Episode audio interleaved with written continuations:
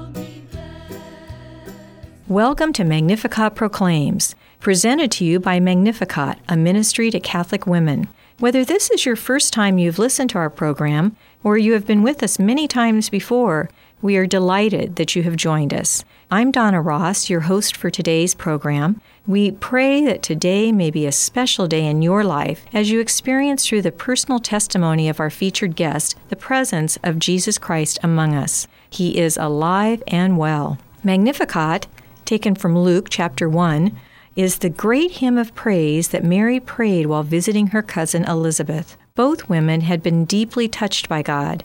Elizabeth was bearing a long awaited child. Mary was carrying within her womb the very Son of God. They came together to help one another, to speak of God's action in their lives, to sing, to pray, to share a common faith, and to be strengthened for all that was to come.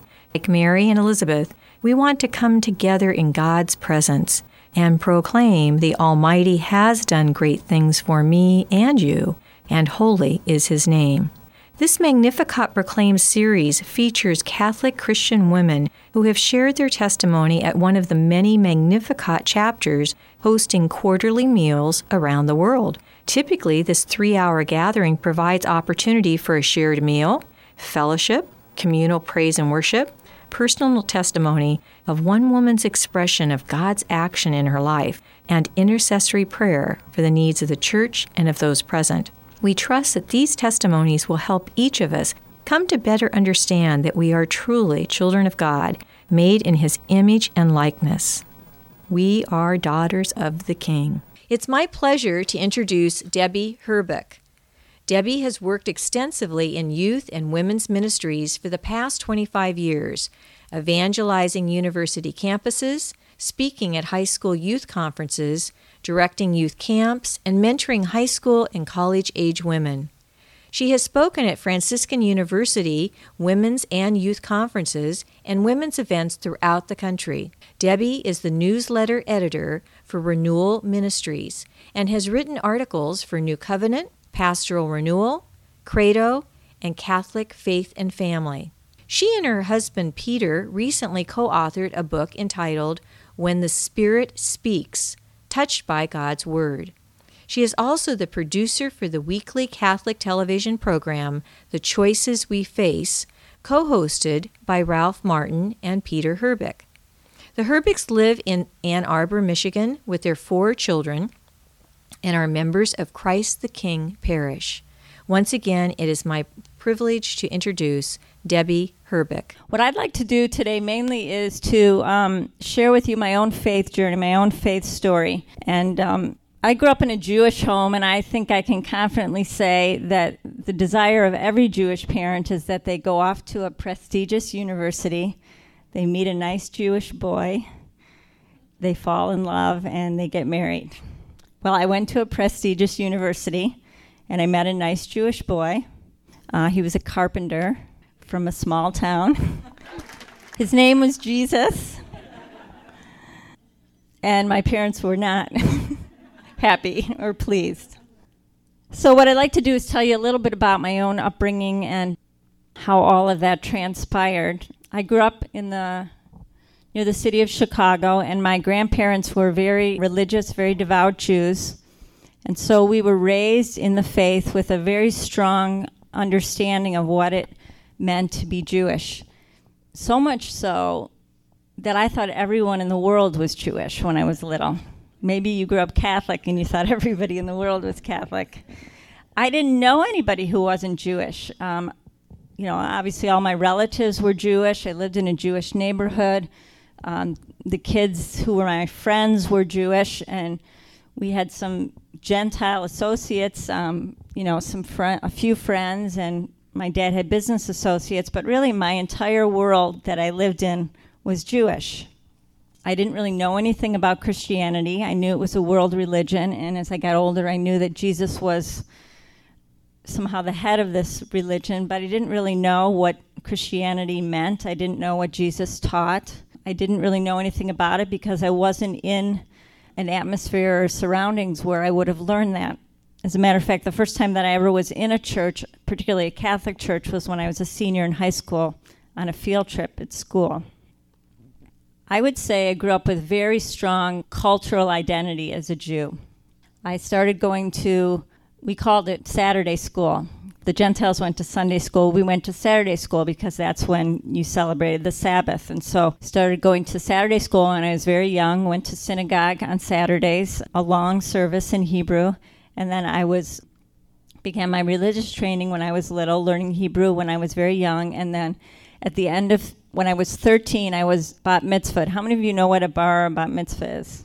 I guess the thing that I can compare it to the most in um, Catholicism would be the rite of confirmation. And that's as a 13 year old when you take a whole year as a Jewish um, young man or young woman and you prepare for this day when you will stand before your congregation. You'll read out of the Torah, which is the the five books of Moses. You will read, chant something in Hebrew, and then you will address the congregation. And basically, you will come before them and say, I am now ready as a young man, or young woman in my case, to take on the responsibilities and the obligations of being a Jewish member of the faith. I'm now ready to study the Torah. I'm ready to do good works. I'm ready to be a responsible adult member of the faith, which in our modern day society is kind of a joke because I don't know very many 13 year olds, Jewish or Gentile, who are ready to act as adult members of any faith. But for a Jewish kid growing up, it was a huge deal. You got a party, you got a new dress, you got to invite all your friends. As a matter of fact, in a couple weeks, I'm going to my niece's bat mitzvah, and the invitation we got in the mail was like a wedding invitation. So I say that to underline how important this was in my upbringing the cultural and the strong identity of being a Jew, being a member of the Jewish people. That's who I was. And I couldn't separate it from myself any more than I could separate from myself the color of my eyes or the color of my hair. It was just part of who I was. My grandparents on my dad's side were, as I said, very strong Jews. They were Zionists, and back in those days, they had a very strong influence in helping Israel be, become a state. My grandmother was the president of a very well known Jewish charity organization called Hadassah in Chicago, and she single handedly raised millions of dollars to go to the state of Israel. So my upbringing was um, our heroes were not just heroes of the faith, but heroes of the state of Israel at that time as Israel had become a state. I have to say, I had a wonderful upbringing with Judaism, celebrating all the holidays and a strong identity. But if you had said, Well, who's God? I would have said, I don't know. And we read all the stories in the Bible. We read the stories about Moses and God's deliverance of the Jewish people. But I never really had a strong sense of having a personal relationship with God.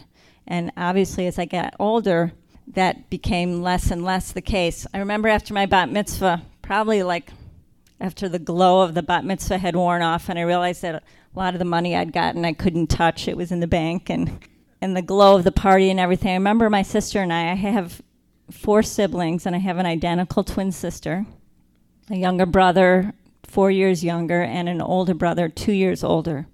And I remember my sister and I went to my dad, and we said, Well, we had our bat mitzvah, so we're done, right? And he said, What do you mean done? And he said, Well, we don't want to go to synagogue on Saturdays anymore. We'd rather be at the mall with our friends or playing soccer, or doing that stuff. He said, No, you're not done. And we said, What do you mean? He said, You're a Jew, and you'll always be a Jew. We said, Well, we know that. We just don't want to have to do all this stuff. And he said, Well, you're going to do it. As long as you live in my house, you're going to do it. Anyone ever used that line before? Oh, yeah. All right. But we said, Why? And he said, Well, you do it because I do it. And I do it because my father does it. And my father did it because his father did it. And his father did it because his father did it. How many of you have ever seen Fiddler on the Roof? Tradition. That's it. Catholics can even relate to that, right? So basically, the message that I was getting from my family was we do this stuff because it's part of who you are. So I was living in my parents' house and was, you know, continuing to go to synagogue on Sundays, but was also continuing to grow and become somewhat what I guess was a typical teenager back in the late 70s. And I began high school as a typical teenager with typical teenage goals, which were pretty short sighted play sports, do well, lots of friends, have a good time, get good grades. And I would say my life was really going along that direction until something happened in our family when I was 15. So this would have been my sophomore year, middle of my sophomore year in high school. I remember mid December, my sister and I, my sister Dana, my identical twin sister, and I were invited by some relatives to vacation with them over winter break in the Bahamas. And my older brother Mark, at this point, was a freshman in college. He was probably two hours away from home in a small school in Illinois. And my sister and I flew from my parents' home in Chicago to Florida. And the plan was that we were going to meet my brother Mark, who had a final. He would be driving to Chicago and then flying out of Chicago later. We'd meet him in Florida and then fly on from there to our vacation, just the three of us, and meet some family there. Well, when my sister Dana and I got to the airport in Florida, some family friends met us at the gate, and that wasn't part of the plan. We were just supposed to go to our next gate, and they met us at the gate, and they said, Your parents just called, and they'd like us to take you back to our home with us. Your brother Mark has been in a car accident on his way home from school. And so we didn't really know what to think about it. We didn't know how serious it was, but we went back to their home with them. And I remember this day like it happened yesterday. But I remember going to these people's, down these people's yard. They had a nice yard with a built in swimming pool. And I remember this was the first time that I ever prayed in my life. And I had said, I had 15 years worth of prayers in me, Hebrew prayers that I had prayed.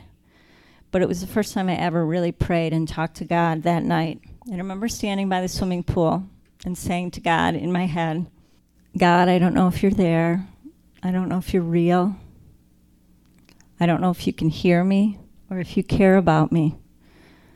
But if you do, please, God, save my brother's life.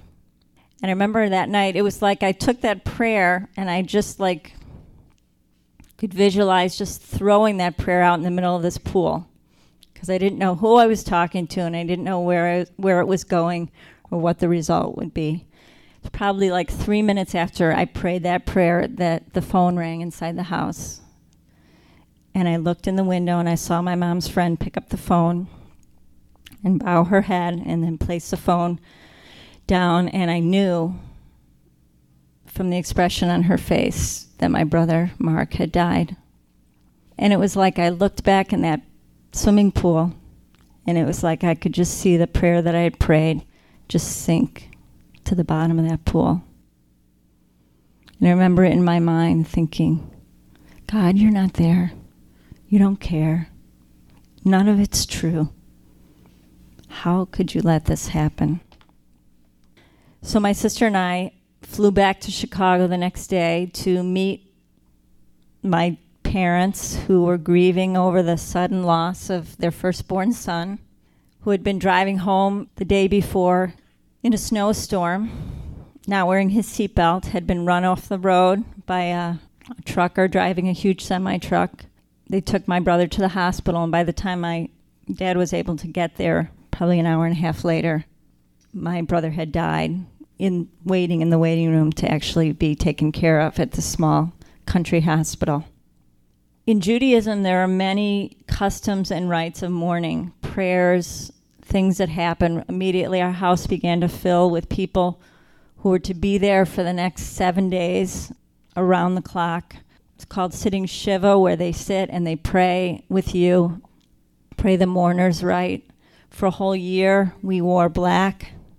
So every day I went to school. Every day I put on clothes for high school. It was a reminder to me or seeing another family member that my brother had died. And that week, that first few days of dealing with my parents and our own grief was probably the hardest thing that I've ever gone through. And I remember going around and asking people because I really was searching for answers. And I remember asking people that I thought would have the answers, starting with a favorite aunt and then a teacher. And everybody would kind of push me to the next person because I would be asking all those questions why? Why? How? Why? What else is there? Is this it? And finally, I- got pushed to the last person on the line, which was the rabbi. And I sat with the rabbi and I said, Rabbi, where is God? What does our faith teach us? How could God allow this to happen? Oh, and I said, Where is my brother now? And he looked at me, he said, I don't know. I said, You're the rabbi. If you don't know, who does know? And he said, I don't know. I don't have answers for you, but I will pray that you'll find the answers that you're looking for.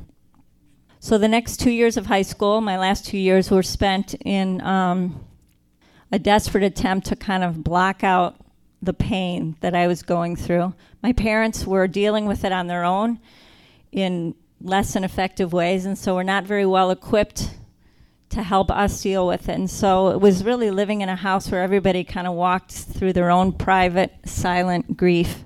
And as a teenager, um, besides dealing with all the teenage issues, I was dealing with this and really spent the last couple years just trying to make it through high school. I knew I wanted to go to a good college, so I was studying hard. But I was also, you know, going to concerts and partying and hanging out with guys and doing all the things that I thought would make me happy, not really knowing who I was or what my life was headed for, only knowing that life is short and that we don't know how long it's going to last. And so I kind of developed this philosophy like I'm just going to make the best out of what I have. Well, towards the end of my uh, junior year, we decided, my sister and I started applying to colleges, and I just got it in my head, and I don't know why. Well, now I know that I wanted to go to the University of Michigan. None of my friends were going, and as it turned out, my sister and I, who had shared everything from the moment of conception, my identical sister and I were, for the first time in our lives, going to be separated. She was going to Indiana University. I was going to the University of Michigan. And I remember the night before she left for school, a week before I did, my mom literally put us in our room and locked the door and said, Divide up everything you own and don't come out until you're finished. So symbolically, we did that. We went through all of our clothes, all of our music, everything that we had, and we had shared everything our whole lives clothing and friends and boyfriends and everything we had, and we divided it all up. And I said goodbye to her, and she went off her way. And then two weeks later, my parents drove me up to the University of Michigan, and I didn't know anyone. And I remember as we unloaded and they finally left, I remember I just cried. I cried because I was scared, and I cried because I was relieved to be out of my family and to finally be on my own. Now, one thing I haven't told you about myself, which maybe isn't that obvious right now, but when I was younger, when I was a teenager and even into young adulthood, I was painfully shy. I don't know if it was part of having an identical twin sister, but I had a really hard time meeting people. It's probably on the far end of the introvert scale. Like, I always knew what kind of shoes people were wearing, but never the color of their eyes because I always had a hard time looking at people in the eyes. Isn't it ironic that now I have to actually get up and talk to people? So here I am, I'm getting dropped off at the University of Michigan, a huge university, and I'm thinking, well, it's no problem. There's lots of Jewish people here. I'm just going to meet other Jewish people and carry on with my life, and my life's going to be so much better because I'm going to be outside this grieving house and I'm really going to make my life count for something. And I'm just so happy to get away. Get dropped off at my dorm. I'm in a freshman dorm, and I go up and down my hallway, and they had everybody's names on the doorways. So I'm kind of scoping it all out. There are no Jewish girls on my hall. No Kaplans or Rosensteins or, or uh, Schwartzes. No Jewish kids. So I go into my room. My roommate's already been there for a couple days because she's from Michigan, and she's got it all the room all set up. Her name was Lori Brown. I thought, well, she's not Jewish. And as I said, I was very shy, but she started talking to me, and I found out that she was Catholic, that she had been raised Catholic, and she had just, as she described it, had just gotten into her faith as a senior in high school. So I remember she, I went over to her side of the room, which was all set up, and she had this little, she had like an 8 by 10 picture, like a little painting. This was in the late 70s of a guy, and he had long brown hair and um, a beard. And I remember saying to her, That guy, who's that guy? He's kind of cute. Is that your boyfriend? She looked at me like I was from another planet. And I'm sure she's thinking, You got into school here? She's like, You don't know who that is? And I was- felt stupid, obviously. And I said, Well, no, not really. And she said, Well, that's Jesus. And she said, And he is my boyfriend. Something like that. And I thought, Oh, this is going to be a long year. but you know what? My roommate Lori was smart. She had been renewed in her faith and um, really wanted to get to know God better. But she also knew that we need to coexist together in this tiny dorm room for nine months. And so she didn't force her faith on me. She didn't talk about it. She was just kind of trying to live it. There was a girl, however, another girl who lived on my floor. Her name was Sarah, and she talked about her faith nonstop. Here I was, I'd grown up in a Jewish home. I'd never met really a Christian who talked about their faith before, and all of a sudden, I'm confronted with this girl who talked about her faith all the time. Now, this is the 70s, of course. She'd walk up and down the hall with her guitar, singing about Jesus, knocking on people's doors, talking about Jesus. She had a Bible that she carried around. Well, believe it or not, this girl Sarah and I became friends. We really had nothing in common except one thing, and that was both we were both athletic and we liked to play sports, so we'd go to the gym together to work out. And in the course of our friendship developing, she tried to talk to me about Jesus, but she was not very systematic about it. She never sat down and said, Do you know who Jesus is? Let me tell you the story of his life. So we would have these debates. She would throw things out there from the New Testament, and I would throw things out there from the Old Testament. I didn't really know what I was talking about, but it seemed like a good defense. And we would kind of playfully go back and forth. And so we developed a friendship. I also discovered that there were other girls on my hall who were Christians. The way I found it out was I had an early class, so I used to get up early to take a shower. I noticed that I was not the only one getting up early. There were other girls in the shower room at the same time having a prayer time together. So here I was. I felt like everywhere I turned in my life, there were these Christians. I didn't know what they believed, but they just seemed to be all over the place and they seemed to want to be together all the time. That first semester, I was taking a class called Great Books, and we were studying books like from the first and second century. One day I went to class, and the professor said to me, I want you to write a short paper on the book of Romans and turn it in on Monday. And so I was thinking, the book of Romans? I don't think I got that book. So I went up to him afterwards, which was really hard for me to do because I was extremely shy. And I said, but I wanted to get good grades. So I said, I don't have the book of Romans. I didn't notice it on the book list. And he probably looked at me like, You got in here too? But he said, It's in the New Testament. I said, I'm not allowed to have one of those.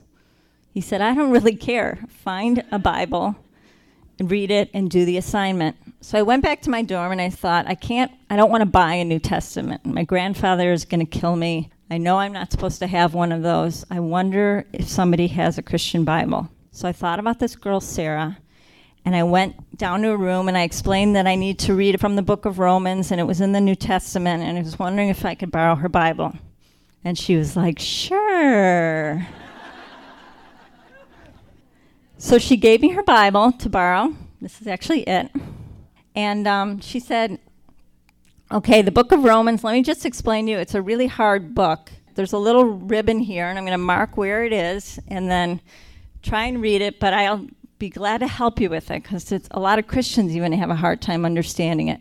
So I went back to my room with her Bible and I started reading the book of Romans and I thought, what is going on here? I don't understand this. This is really like reading Greek. So I started just kind of thumbing through her Bible. Now, Jews consider the scriptures to be very holy, so much so that most Jews wouldn't have their own little pocket-sized Bible or carry Bible they would carry around with them. You certainly would never, ever, ever write in the scriptures because they were considered holy. As a Jew, if you were carrying the scriptures and they fell to the ground, you would need to pick them up and kiss them as a sign of reverence and respect for the scriptures.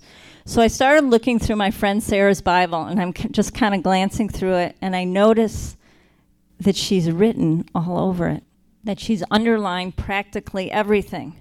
I noticed particularly, I think the book of Ephesians must have been her favorite, one of her favorite, because she had underlined just about everything in it. Underlined or highlighted the new, whole New Testament. And then she would write notes in the margins about things that she was reading, like notes to God. And then it was like God was writing notes back to her. Then she ran out of room and she wrote in the back on the maps and in the front in the table of contents. And I'm looking through her Bible and I feel like I'm reading someone's personal diary. And I'm thinking, this is weird. I thought these stories in the Bible were just made up stories to help us understand the nature and the character of God. She actually reads this stuff. Not only does she read it, she believes it. And it's like she's like God is talking to her and she's talking back to him. And it kind of made me a little bit of afraid of the power that this book seemed to have in her life. I remember giving it back to her. She was like, Do you want to talk about it? I'm like, No.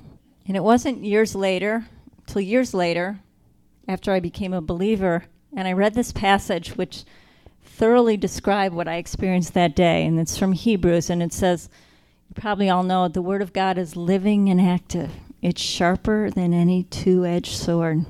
And then it goes on later to say in that passage, it's a fearful thing to fall into the hands of the living God. And I remember just saying to her, Take it back. I don't want it. I don't want to be associated with your Bible.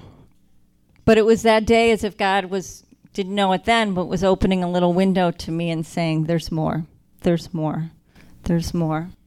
Well, I continued to have a friendship with this girl, Sarah, through my freshman year. And I began to notice things about her that were just different. She was a good friend. She was genuine. She was truthful. She was honest. She lived by what she believed and what she spoke about. Toward the end of my freshman year, I think it was probably about maybe March or April, I was studying one night and um, my friend Sarah and some of the Christian girls knocked on my door and they said, We're going to watch a movie. Do you want to take a study break? So I went down to the lounge with them and it was packed. And um, I sat down on the floor, and they turned on the TV, and this movie came on. And I began to watch it. And I remember saying to my friend Sarah, we were whispering, I said, What is this? And she said, Oh, nothing. I said, What's the name of this movie? And she said, Oh, it's called Jesus of Nazareth. How many of you ever seen that? The one where Jesus never blinks? That Jesus of Nazareth? Anyway, I had never seen it. Um, I'm sitting there with all these people, and I immediately felt uncomfortable because I thought this is stuff that I shouldn't really be watching or, or listening to as a Jew, thinking again about my grandparents. And the only thing that kept me right then in the room was that I was um, shy, and I didn't. It would have been embarrassing for me to get up in the midst of all these people and walk out. So the movie starts, and Jesus' life begins to unfold, and I'm watching, and I'm thinking, "Oh my gosh, he's Jewish." I didn't know Jesus was a Jew. No one ever told me he's Jewish. Not only is he Jewish, he's a good Jew. He keeps the laws, he follows the commandments, he listens to his mother. He's a good Jew. And as I'm watching the story of his life beginning to unfold, I see something else in him that amazes me. And that is, he's exactly the kind of person that I want to be, that I know I can't be, that I've tried to be. He's not afraid to speak the truth to people. He's got an amazing ability to love people right where they're at. He can reach out to everyone. And I'm just kind of captured by this person of Jesus. Then there's this point in the story, and this the movie was being sold, uh, showed I think in three different parts or two different parts, so it didn't end that evening. But there's a point in the story where Jesus comes to a small town, and these two women approach him, and they're weeping. I know all you know the story, but I didn't know the story. And they come to him, these two sisters, and this woman named Martha falls at his feet and she says, Lord, where were you? Where were you when our brother died? If you had been there, Lord, he wouldn't have died. And it was as if, you know, what I had just experienced two and a half years earlier came back to me. And it was like this arrow just pierced my heart. I remember saying in my mind, Yeah, God, where were you when my brother died? If you had been there, he wouldn't have died. And at that point, I just wanted to get, I was so overwhelmed. I just wanted to get up and I just wanted to run out of the room because I thought, I am done facing this stuff. I'm so tired of not knowing and of grieving and mourning. But that, in that moment, it was as if this hand was just on my shoulder and I could not get up off the floor. So I sat there and I watched the story unfold. And you know what happens? Jesus goes into that tomb, goes into a man who's been dead for three days, who's ritually impure and unclean, and he calls him forth and he raises Lazarus from the dead. And I think if I could have seen myself in that moment watching that scene, I would have been like, because as I watched Jesus go in, I thought, what if death doesn't have the final answer? What if there's a power in this world and in this universe that's greater than death? And what if this man, Jesus, has that power? I went back to my room. The movie ended and was going to be played the next night. I went back to my room that night and I couldn't sleep. So I went down to my friend Sarah's room and I knocked on the door like this. No words exchanged. Out comes the Bible. So I take the Bible and I think, well, I guess I'll look for that little ribbon. I open up the Bible to where it had been marked, the Gospel of Matthew. And that night in my dorm, sitting in my beanbag chair, my roommate was sleeping. I remember I read Matthew, Mark, Luke, and John, and I read about this man, Jesus, and who he claimed to be. And I read in the book of John where Jesus says, I am the resurrection and the life. Whoever believes in me shall never die, but will live forever. And that night, after reading all of that, I prayed for the second time in my life. And I said to God, God, I don't know if you're here, and I don't know if you can hear me, or if you even care. But if you are, and if this man Jesus is the Messiah, I want to know. And I don't want to just know in my head, but I want to know in my heart. So, God, if it's true, give me the faith to believe it. I prayed that prayer, and nothing happened. The phone didn't ring, Nobody delivered a free pizza.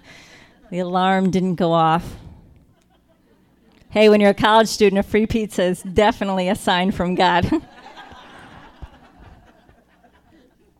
but that was the beginning. And I prayed that prayer every night for nine months. A few, uh, about a month after that, I went back home for the summer. I had been dating a guy and um, began to separate myself. I don't even know if it was done um, intentionally from some of the things I had been doing and from my former life. And my friend Sarah came to visit me, and um, she brought me a Bible. And I would read the Bible at night in my room, and I would begin to read the teachings of Jesus. And I would begin to read things in the Old Testament that Jesus talked about. And I went back to school in the fall, and I said to my friend Sarah, You know what, Sarah? This is really interesting stuff. Let me just tell you this I had no, absolutely no intention of converting. That wasn't even on my radar screen. Once a Jew, always a Jew, never crossed that line.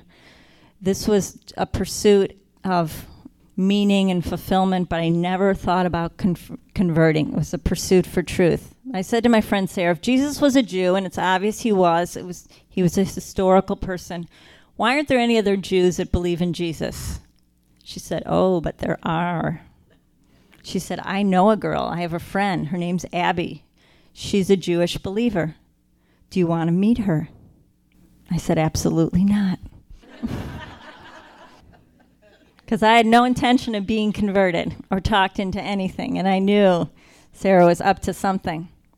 So this was in the fall, it was in September, probably a couple weeks later than right now, and I was going, I was at the University of Michigan starting my sophomore year, still living in the dorms, and I was going to temple like all the other Jew, good Jewish kids who were who were observing the holiest days of the year for Jews, the Day of Atonement and Yom Kippur and Rosh Hashanah, which is the Jewish New Year. The two come 10 days apart.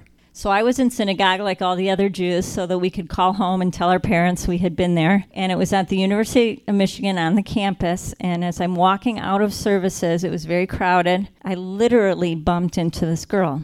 So we started talking. Well, she started talking. She talked all the way to where it was time for us to part ways, where I need to get onto a bus. And she said, finally taking a breath, Oh, by the way, my name is Abby.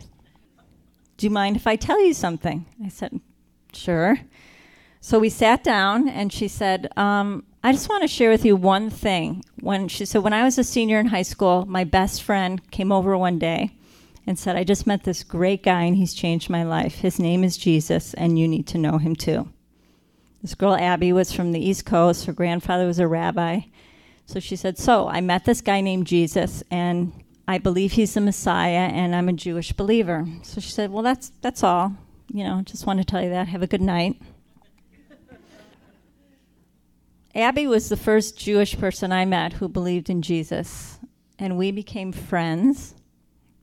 We're friends to this day. And even after I met Abby, I had no intention of converting. I just thought it was kind of interesting that she had found this and admired her for it. But I was continuing to pray and pray that prayer. I was reading the Gospels and I was reading things like Jesus said, um, Whoever does not take up his cross and follow me is not worthy to be my disciple. I didn't really know what that meant, but I knew it meant hardship and suffering. It said, Whoever does not hate mother, father, sister, brother for my sake is not worthy to be my follower. And I felt like those things I could relate to. I could relate to what it would take in my own life to say yes to Jesus would mean saying no to a lot of other things that were very dear to me. Went home that year, that sophomore year for Thanksgiving, and I had been reading a lot of scripture, Old Testament, New Testament. And I remember I was the first get home before my sister, Dana.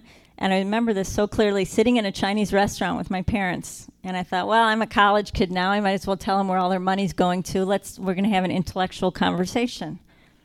And I'm going to really impress them.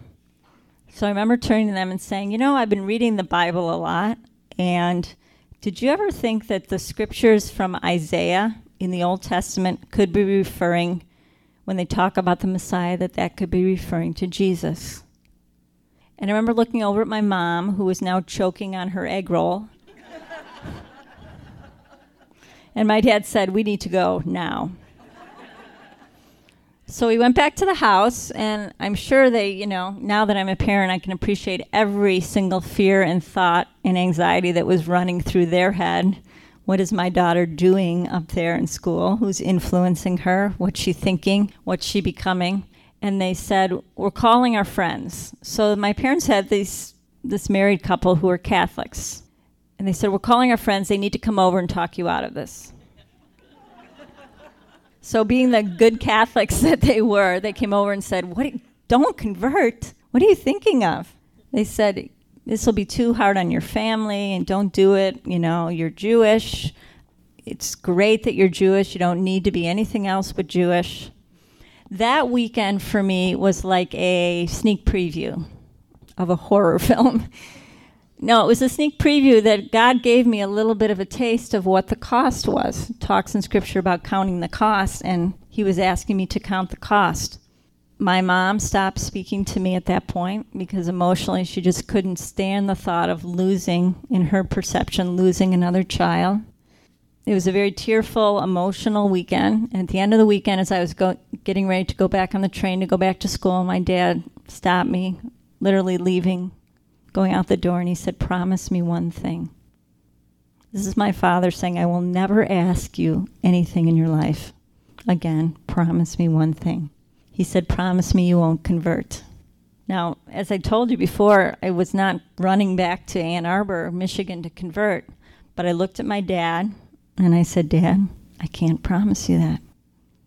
But I promise you that I'll be okay. Well, let me go. I mean, what could he do? I went back to school. This was the end of November, and I was continuing to pray that prayer every night before I went to bed and read the scriptures. God, if you're there and if Jesus is the Messiah, show me, give me the faith to believe. Um, about a week later, I had a dream one night. And in the dream, I was standing in a long, dark hallway or corridor, and I heard a voice call out to me. And the voice said, Who do you say that I am? And in the dream, I couldn't see this person, I could only hear the voice. And I said, I don't know who you are. And I was frustrated. And the second time, that voice called out to me, Who do you say that I am? And now that person was closer, but I couldn't see their face. I could just see the outline of a person. And I said, I don't know who you are, but I want to know. And then the third time, that person said, Who do you say that I am? And remember how I said I was shy? Even in my dream, I was kind of looking down. And I looked up, and standing right in front of me was a man. And I said, It's Jesus. You're Jesus. You're Jesus. And I woke up from that dream, was very vivid, and that morning I was planning on meeting my friend Sarah at the gym. So I said, Sarah, I had the weirdest dream last night, and this is what happened. I explained it to her, and I said, Do you think there's might be anything to it? And she was like, Yeah, I think there might be. And I said, But I'm frustrated. I knew it was Jesus, but I this is so hard. I need more than just knowing it here. I need it. I need to know in my heart. I need faith. Being very wise, Sarah said, Ask for it. If you keep asking for it, God will give it to you because He promises to give to those who ask, to be found by those who seek. So a few nights later, I was praying in my bed, my dormitory. My roommate was sleeping. It was quiet. It was at the secular, secular university in a dormitory, and that night I prayed that same prayer I've been praying for nine months. Really praying it from my heart. And as I prayed that prayer that night, December 3rd, I experienced this amazing thing.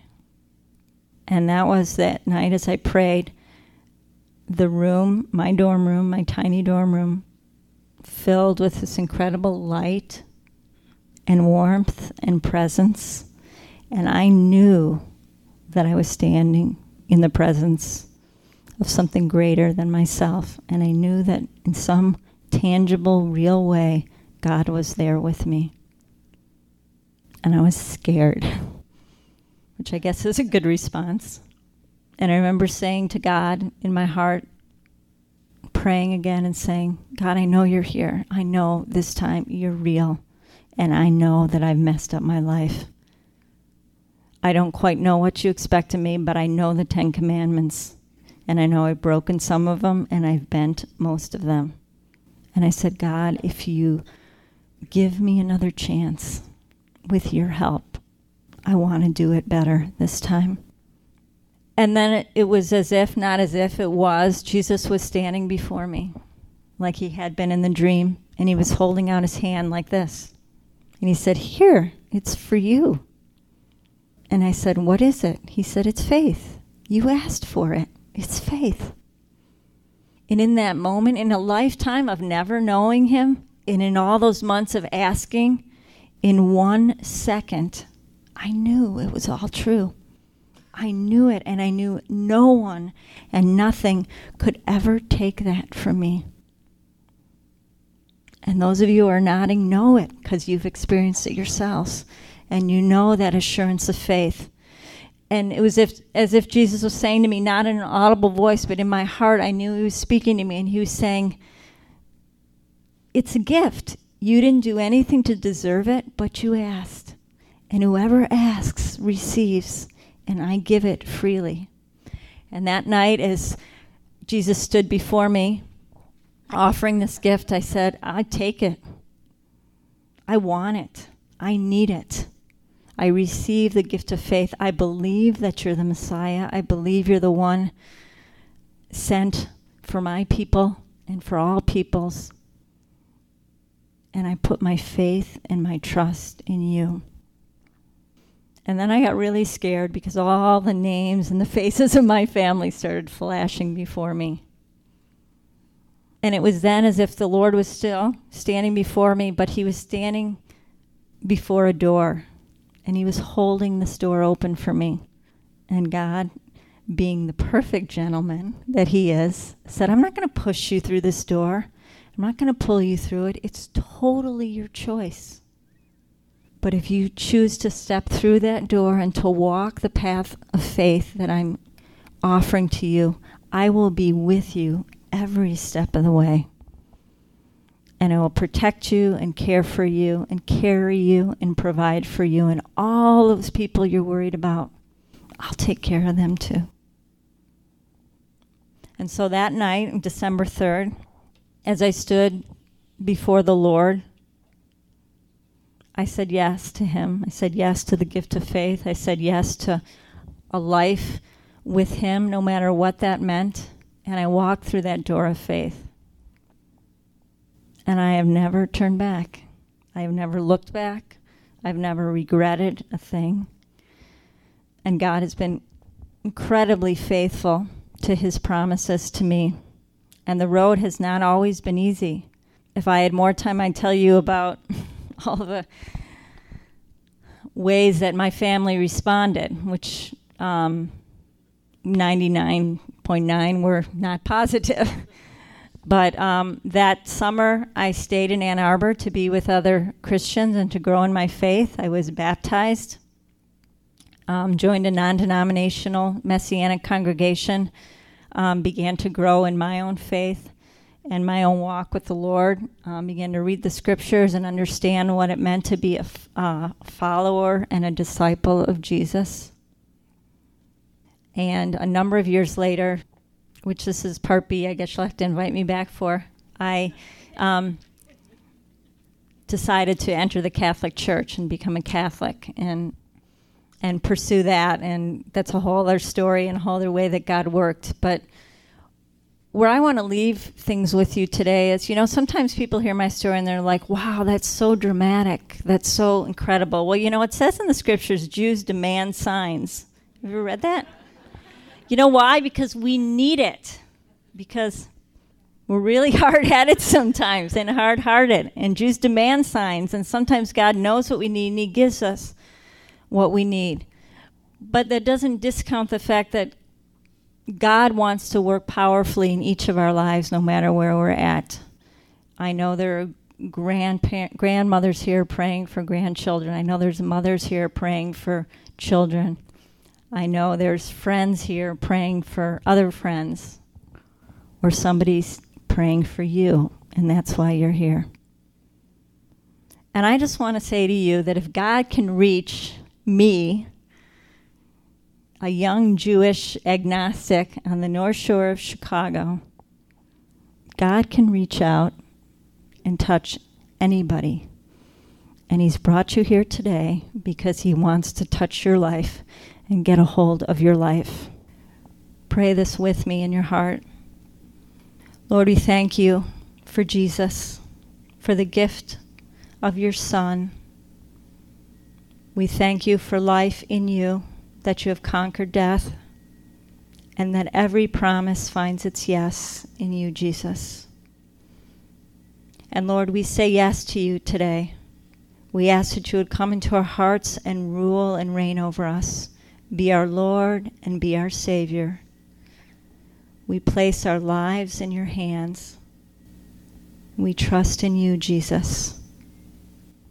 And Lord, we come before you and we ask for more more of your life, more of your spirit, more of your love, more of your grace.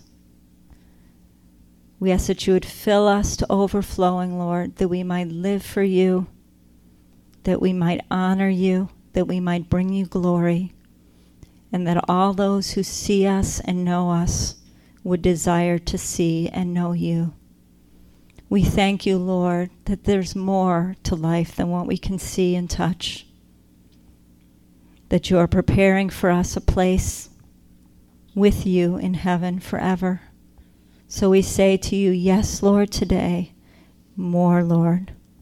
In Jesus' name we pray. Amen. Thank you for listening.